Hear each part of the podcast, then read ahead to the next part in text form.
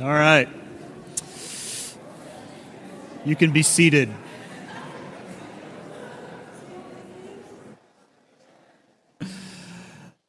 So it's Thanksgiving week. Anybody traveling anywhere next week? Raise your hand if you're going out of town. A few of you, good.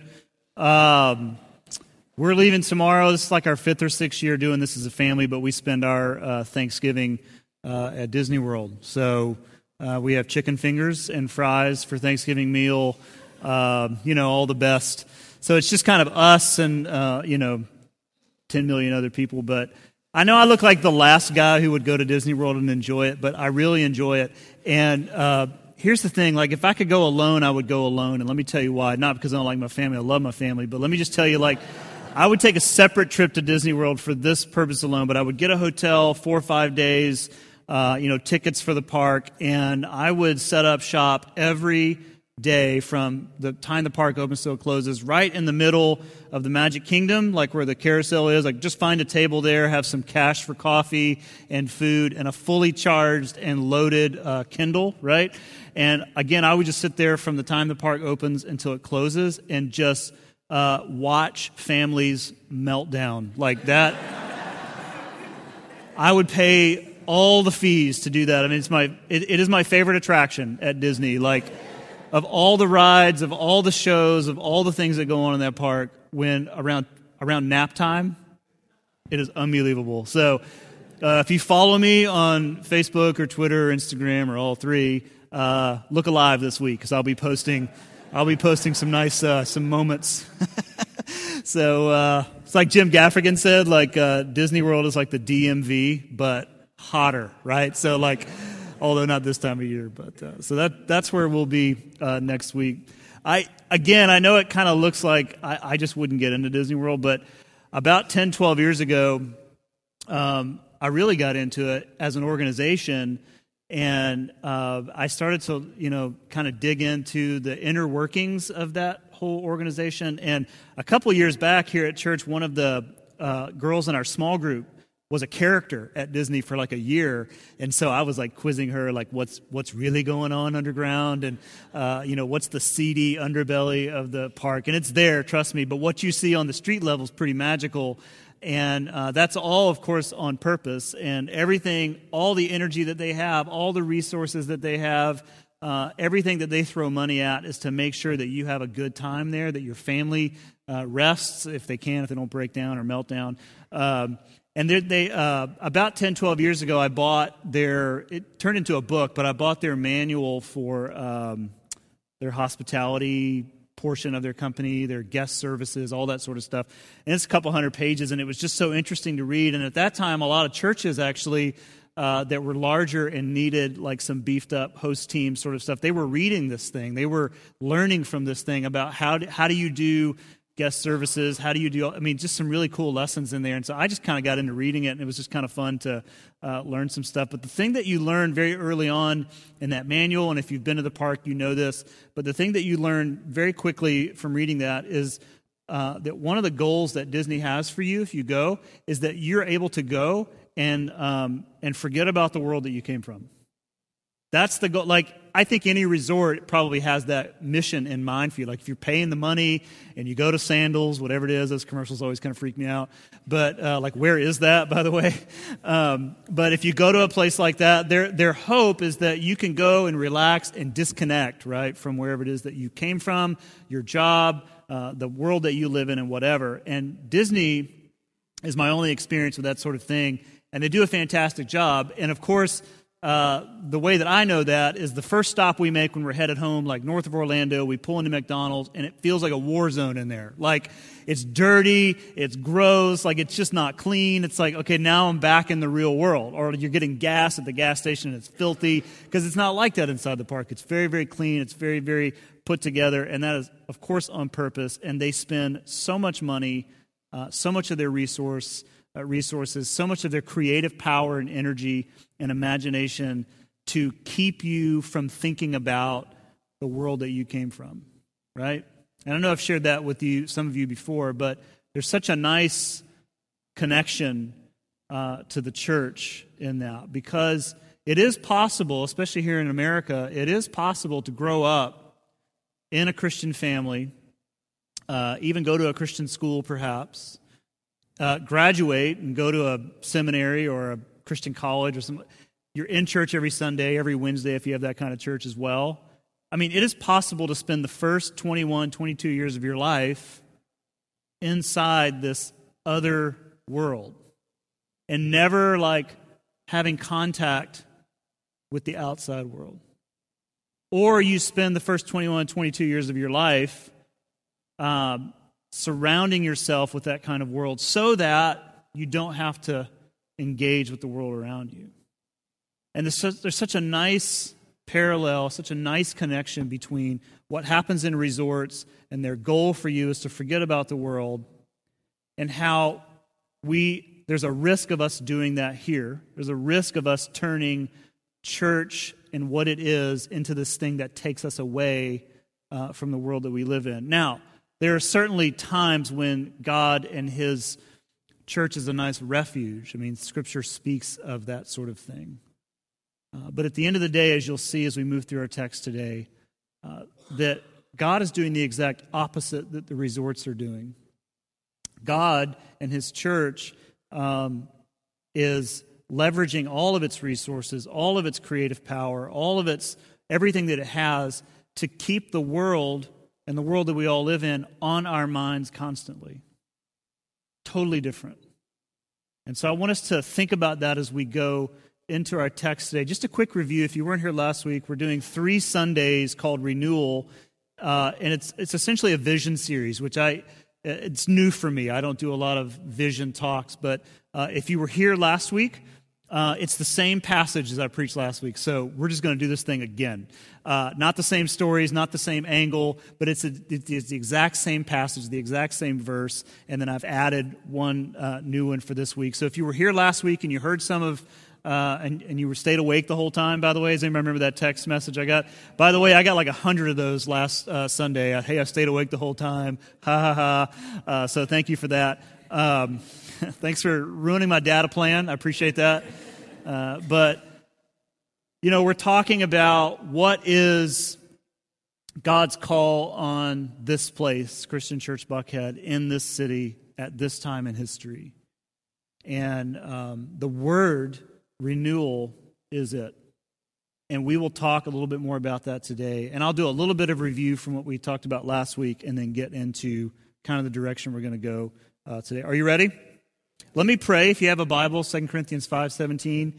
Uh, and I'm going to pray, and then we'll just jump right into this uh, together. God, thank you for this day, and thank you for um, this place. Thank you for this church and this group of people uh, that come together on a Sunday to hear from your word, to learn, to seek.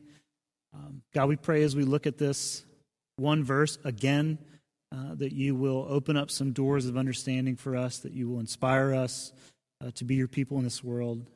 And uh, it's in your name that we pray. And everyone said, Amen. So the verse is this Therefore, if anyone is in Christ, he is a new creation. As I said last week, uh, the Greek here doesn't have he is a new creation. It's just the phrase new creation. So if anyone is in Christ, I'll explain that in a moment. It's a very emphatic finishing statement. It just says new creation. If you're in Christ, new equals new creation, right? And then Paul amplifies that saying, The old has passed away, behold, the new has come. And there's a lot of things sort of take in on this verse. First of all, is this phrase in Christ. Like, what does that mean? How do you get in Christ? Now, part of this, and Paul uses this language a lot in the New Testament about clothing yourself with Christ, which is uh, has its roots in some Roman culture, but it's also this picture, this image of this is now what defines me. This is what people see when they see me. I'm clothing myself with Christ, with his ways, etc. So to get in Christ, to be in Christ, is not just believing in Him, not just saying, I have my faith in Him, but allowing Him to sort of surround your life, to identify you. This is your new identity, the new definition of who you are. And so, if anyone, it's all wound up in conversion, so to speak, but if you're in Christ, Paul says, then there's this new thing that's happening. And it's not a once off thing. Like Paul even says in um, his letter to the Philippians, that continue to work out your salvation, which sounds sort of strange. Like I thought salvation was like a moment.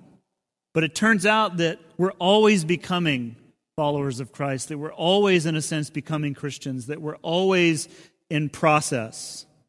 And the language, even in this particular verse, that he is a new creation or new creation, it's this dynamic thing. It's not a once off thing, it's this continually uh, ongoing process of becoming new. There's a phrase in the Old Testament that God's mercies are new every what? Does anybody know? Every morning, every day. So there's this continual renewing process that's happening with anyone who is putting their faith and trust in God. So, you know, on a very personal level, this makes sense. Like if you're in Christ, there's this process of renewal that's happening in your life, and we believe that. I believe that. Our leaders believe that. Our staff believe that.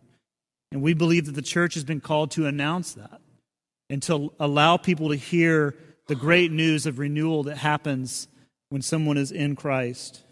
And then he says, The old has passed away, behold, the new has come. And again, it just continues to come.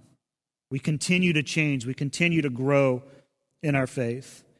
And so last week, this, as I said last week, this verse goes in a couple of different directions. The first direction it goes is it's deeply personal, which is what we talked about last Sunday that God is in the, the business of renewing each life, that there is this personal component to this, to this verse. That when we hear this, there's great encouragement for us that, okay, if I'm in Christ, I'm always seen and worked on by God as someone who is in process, that I'm new, that I'm always being made new, that I'm continually under renewal, right? There's always scaffolding around me.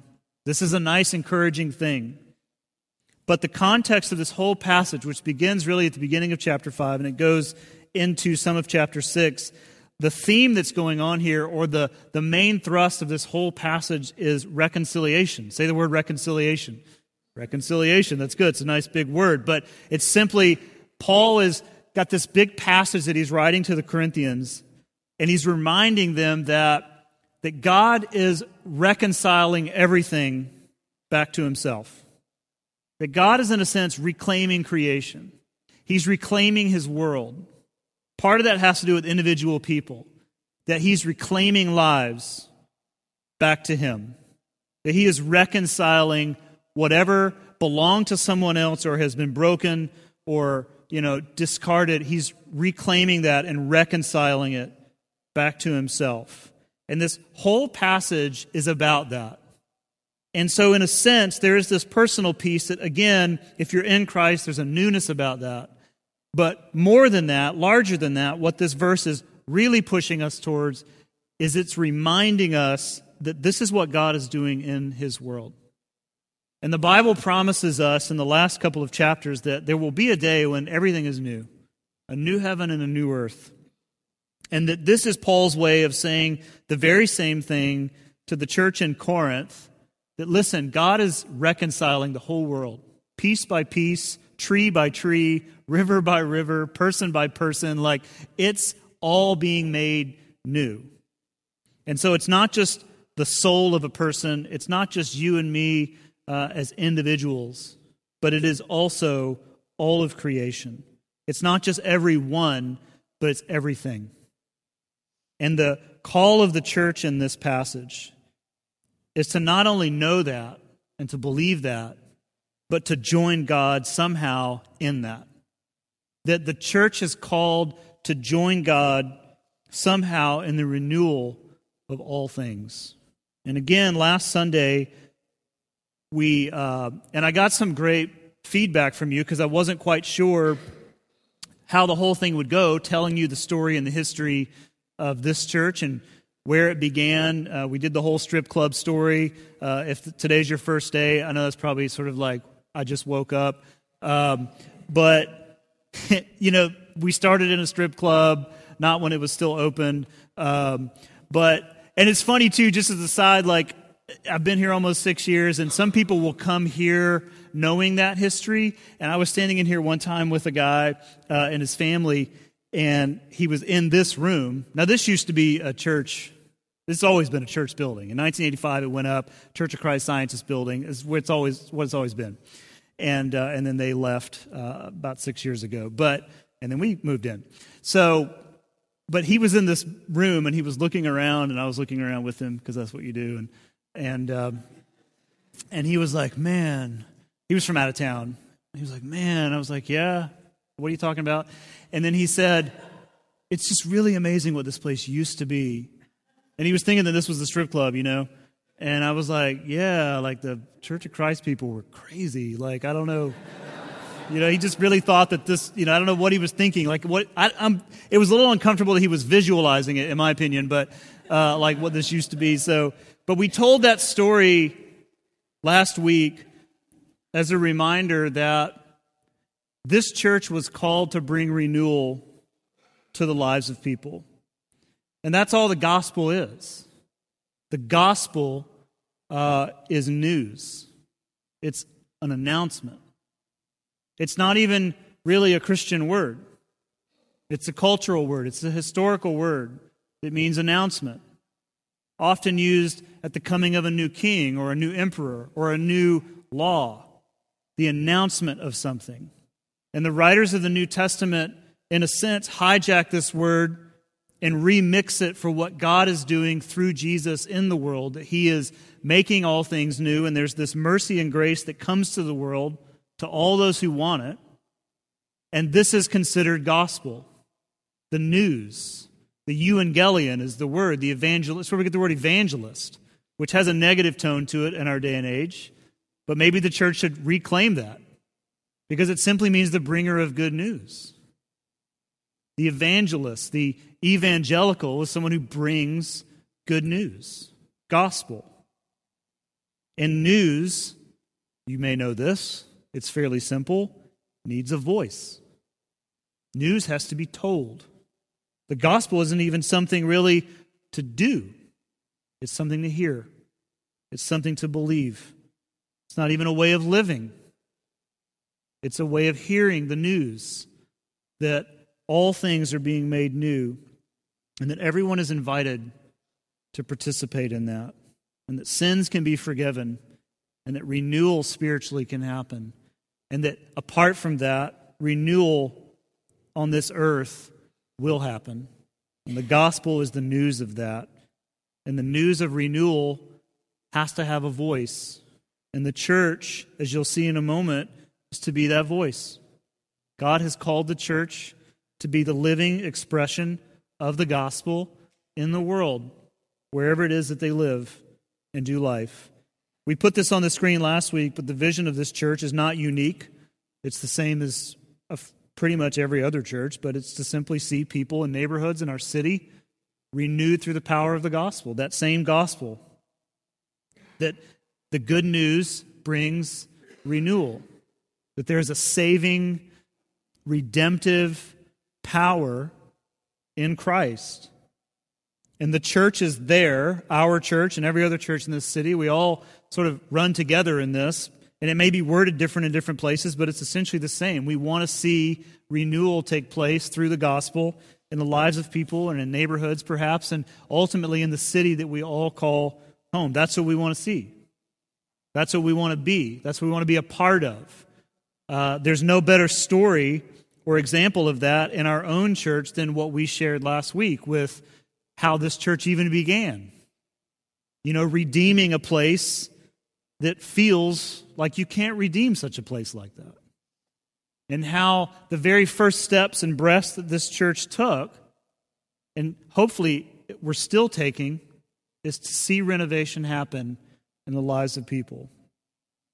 And today, I want to move away from just the renewal that happens in the individual's life and talk about how the church becomes a voice of renewal outside of these walls. That's what I want to talk about today. And there's a tension in that. And let me just sort of paint this picture for you, and maybe you fall into this category. But every city, every metropolitan area like ours is full of these people that I would uh, label as exiles. And they are people, and maybe you're one of these people, uh, and this will hit home with you, but uh, you're not really all that interested in sticking around in Atlanta once things change. Like the job or the relationship situation or whatever it may be, in your mind, you're here, but it's temporary.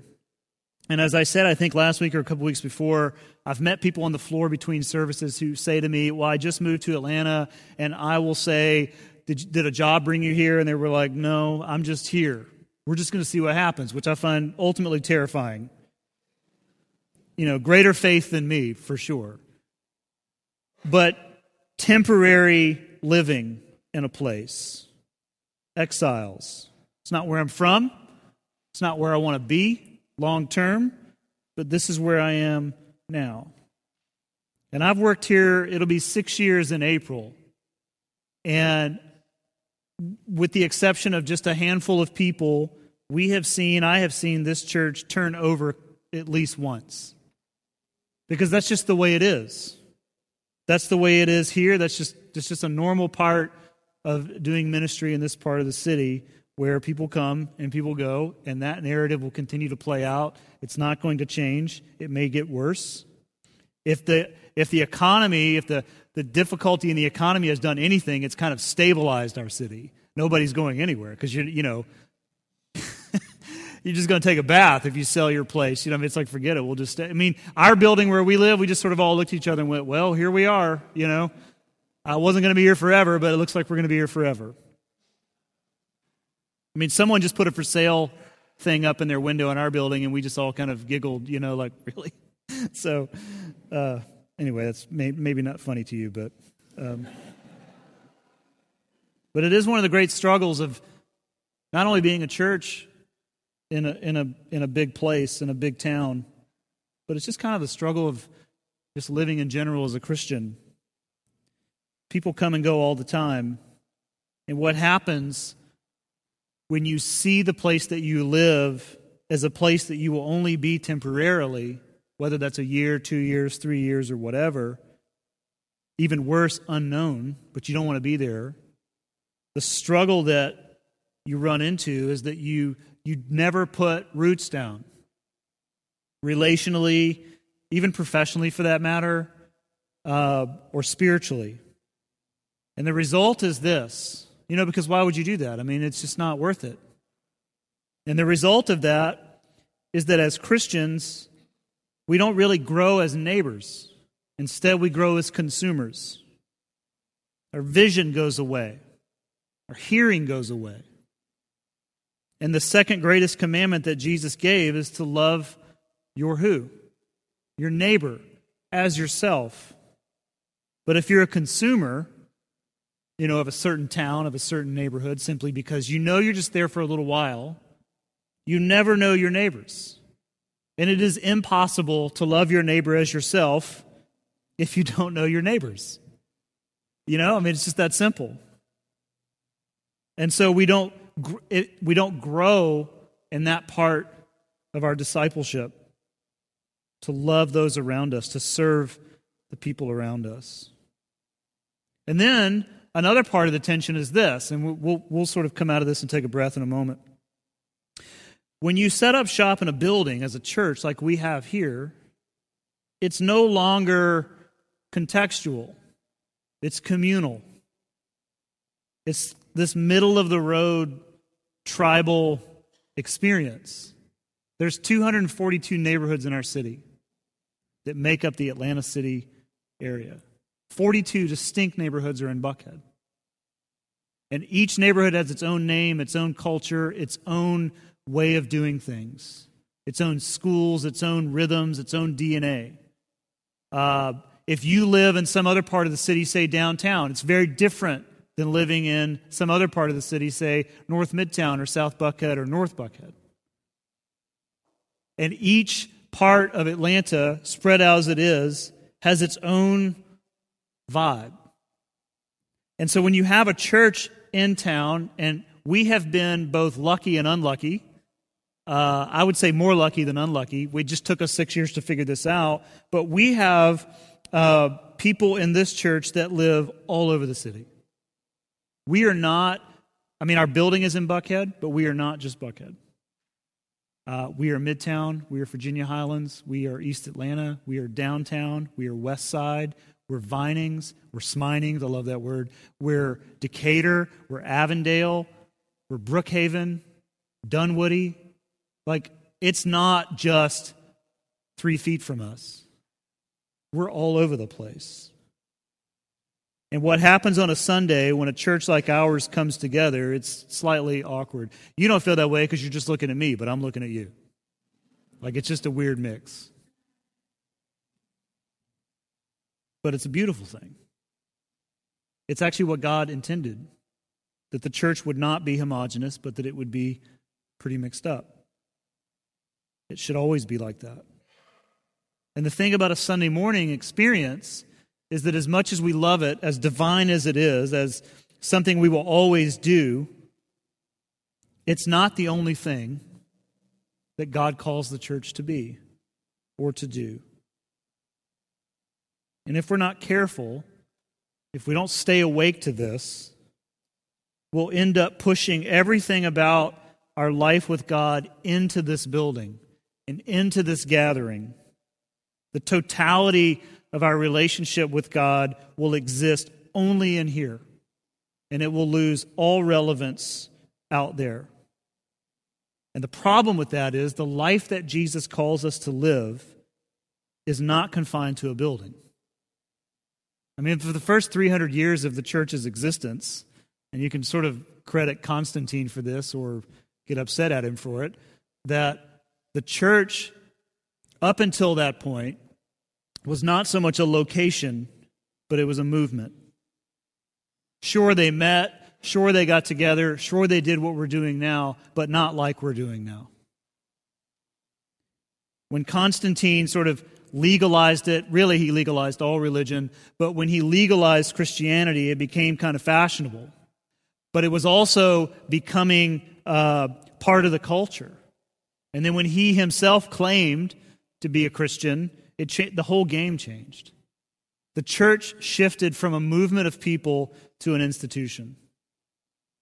It became this thing where all of the ministry, all of the parts of faith got pushed into the building and up to the leadership.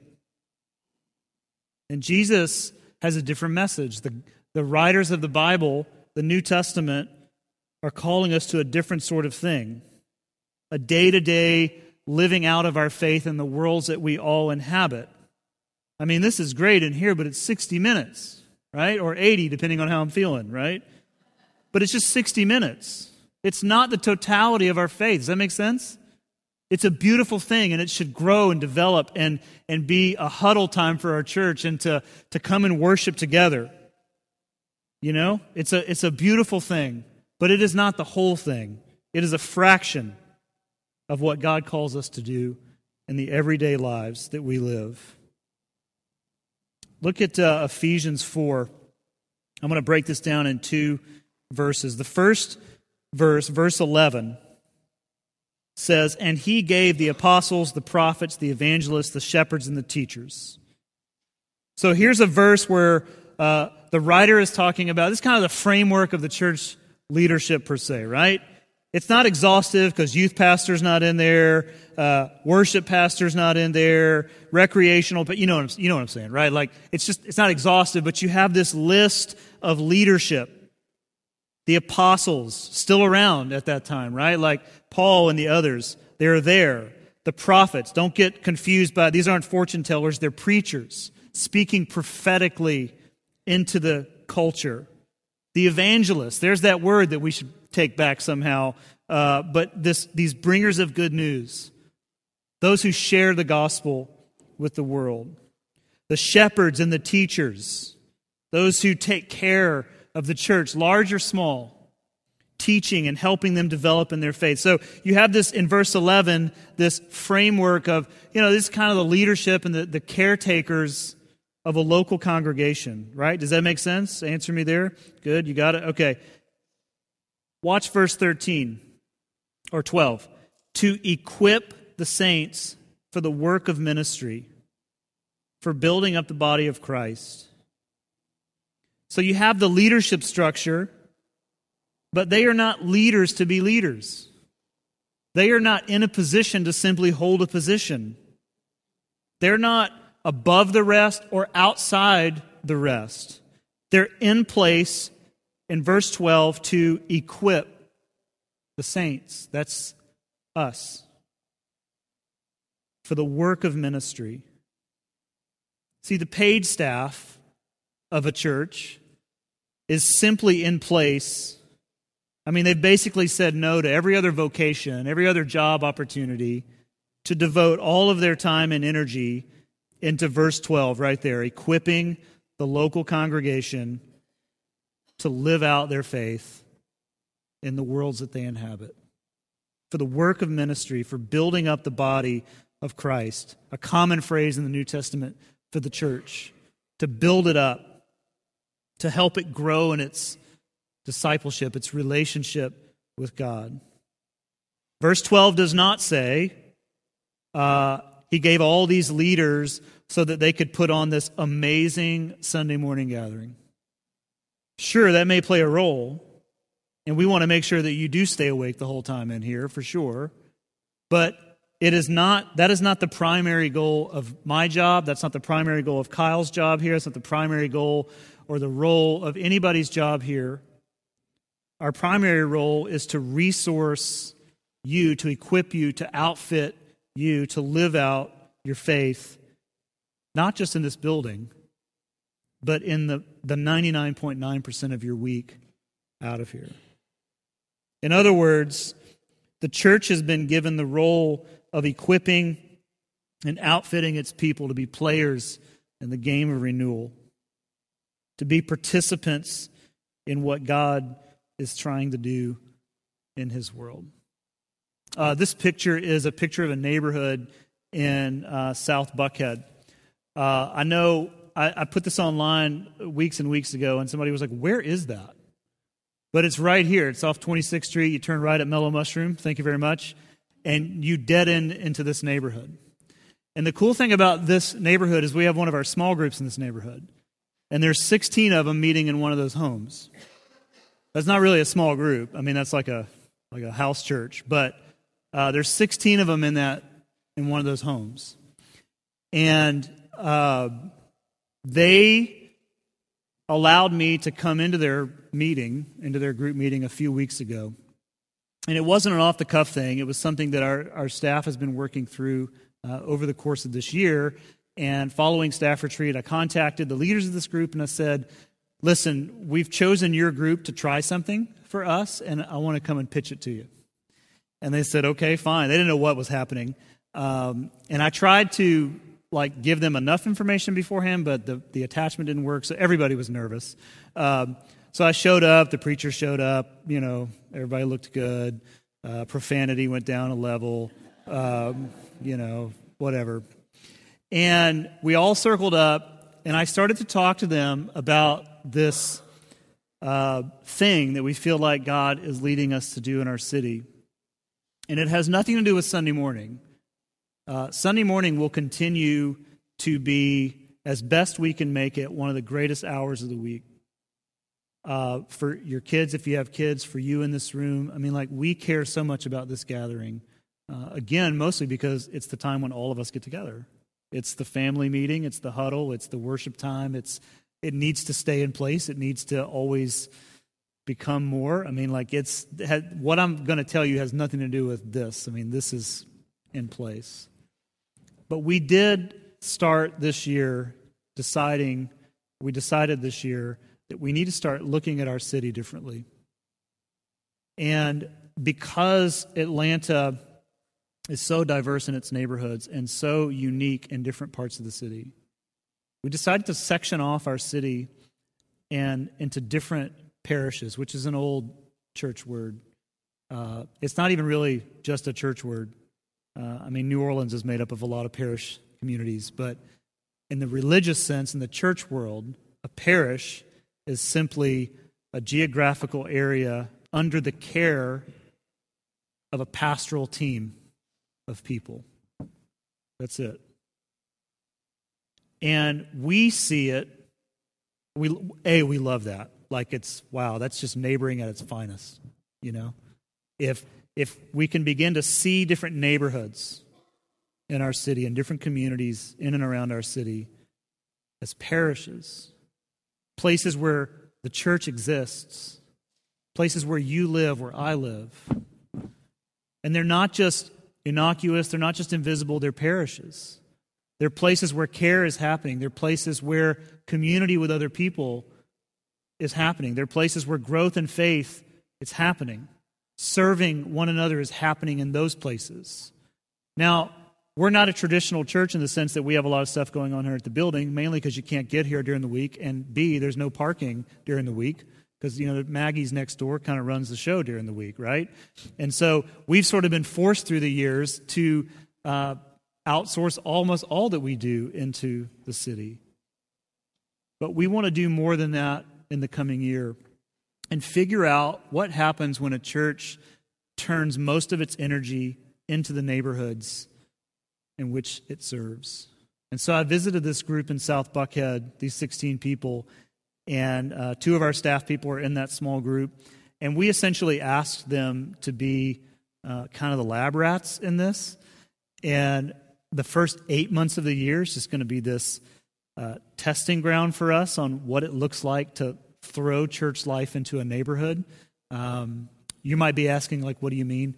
Uh, obviously, there are small groups that will be meeting in that particular uh, parish, just, they, just as they are in your neighborhoods too.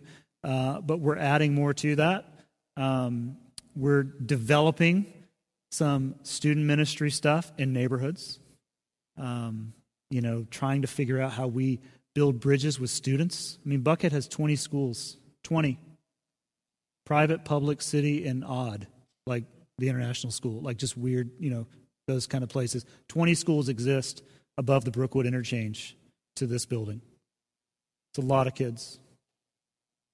And so we just said, you know, let's just get in those neighborhoods and develop ministries and programs and connecting points for them. South Buckhead is a highly family oriented community, but it's also very single. It's also very young. It's a, it's a nice, diverse mix of people. We piloted this this past summer, Kyle, our youth pastor, piloted this on the north side. We have a we have a, a group of people in our church that live in Johns Creek, which to me that's like out that's like out of the country. Like I don't ever leave this three mile area, but do you, you know where Johns Creek is? No. Okay. Uh, go north, and when you feel like you're lost, keep going. Um, but we have a community that is so strong up there, and um, they piloted a neighborhood vacation Bible school thing. Remember VBS? Anybody go to VBS as a kid? No? Oh, I love you people. Uh, that's good. Um, but we piloted a, a, neighborhood, not at the building, but in the neighborhood. And there were some like 20 kids that came, and one of them were ours. Not my kid, but a, a CCB kid. Uh, so things like that will take place uh, serve the city. The great thing about Atlanta is you can just throw a stone no matter where you are, and there's a need. And our staff team is now looking at figuring out how to help neighborhoods serve their neighborhoods, connecting them with local organizations that are right there, whatever they may be. So, whatever part of town you live in, trust me, there is a need there, and there's probably an organization close by that's struggling to meet that need. And if the church comes alive in the places that it lives, who knows? Renewal takes place. Right? Prayer walks around parish neighborhoods. I don't mean creepy, we're circling up around the home of someone and praying for their soul. I'm not talking about that.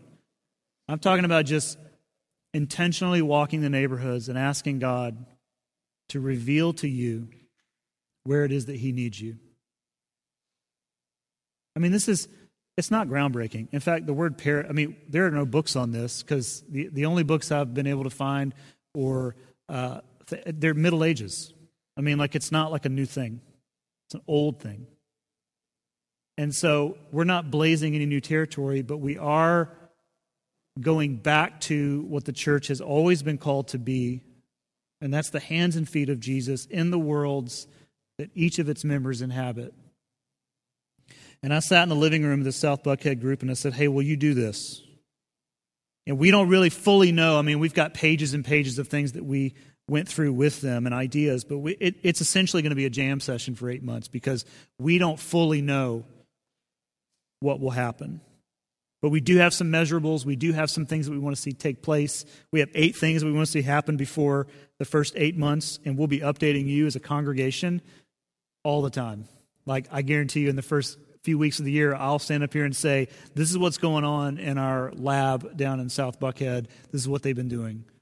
And then, as soon as we figure out how this thing works remotely, we'll do a new one, and then a new one, and then a new one, until we feel like we have a fairly good grasp on what it means to be the church in the city. What does that have to do with Sunday morning? Nothing.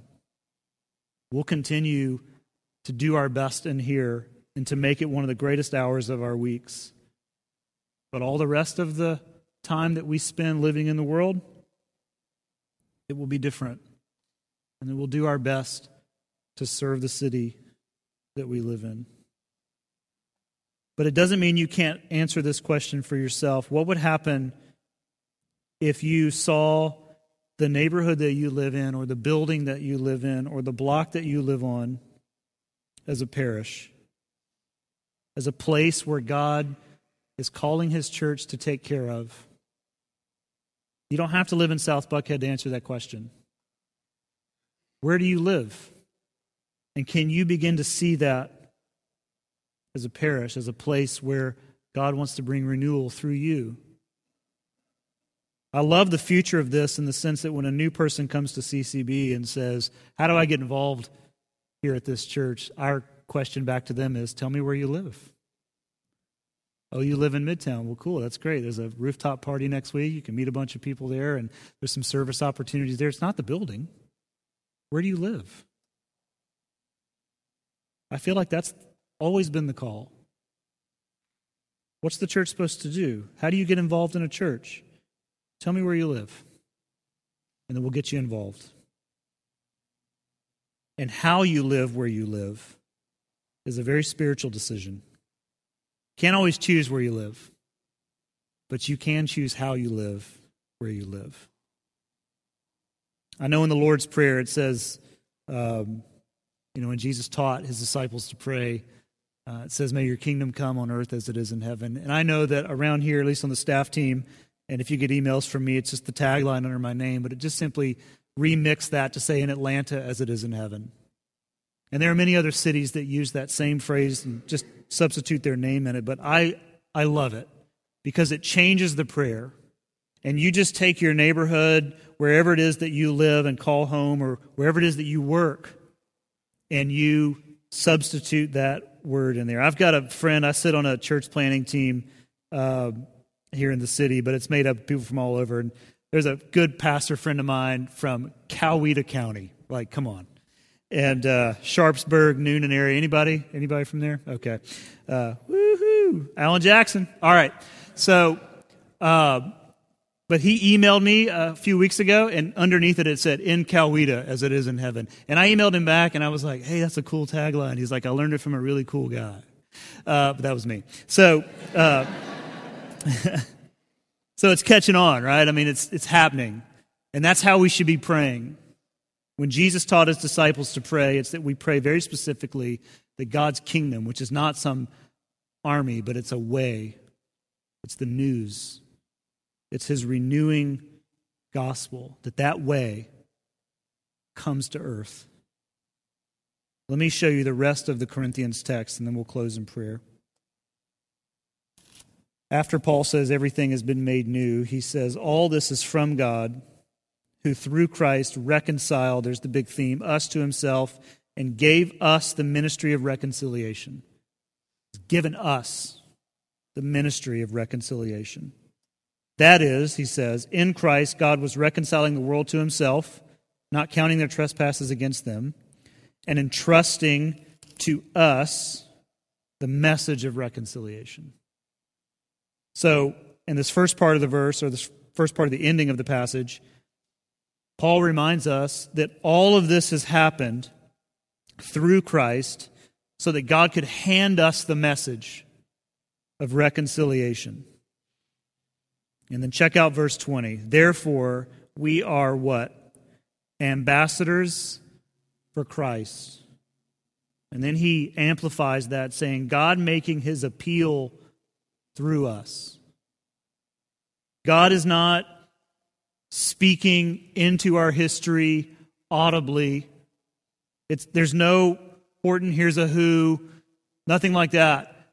The church, Paul is saying, has now been given the responsibility to make that appeal on God's behalf.